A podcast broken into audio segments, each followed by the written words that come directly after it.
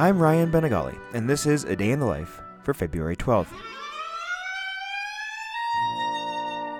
Today in 1924, bandleader Paul Whiteman presented his Experiment in Modern Music at Aeolian Hall in New York City. This is the concert where George Gershwin's Rhapsody in Blue made its debut, and that is just about all anyone ever knows about the event. But the Rhapsody was far from the only piece heard that night.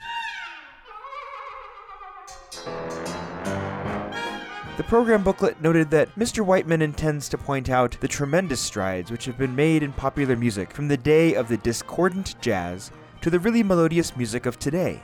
The first piece performed was Livery Stable Blues, which had been recorded originally by the original Dixieland Jazz Band in 1917. The example served to show the contrast of the freely improvised sounds of the so called discordant jazz with the really melodious music of today, namely, the music of Paul Whiteman.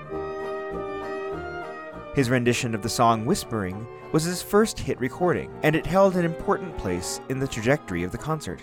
Other Whiteman hits were also featured on the first half of the concert, including Limehouse Blues.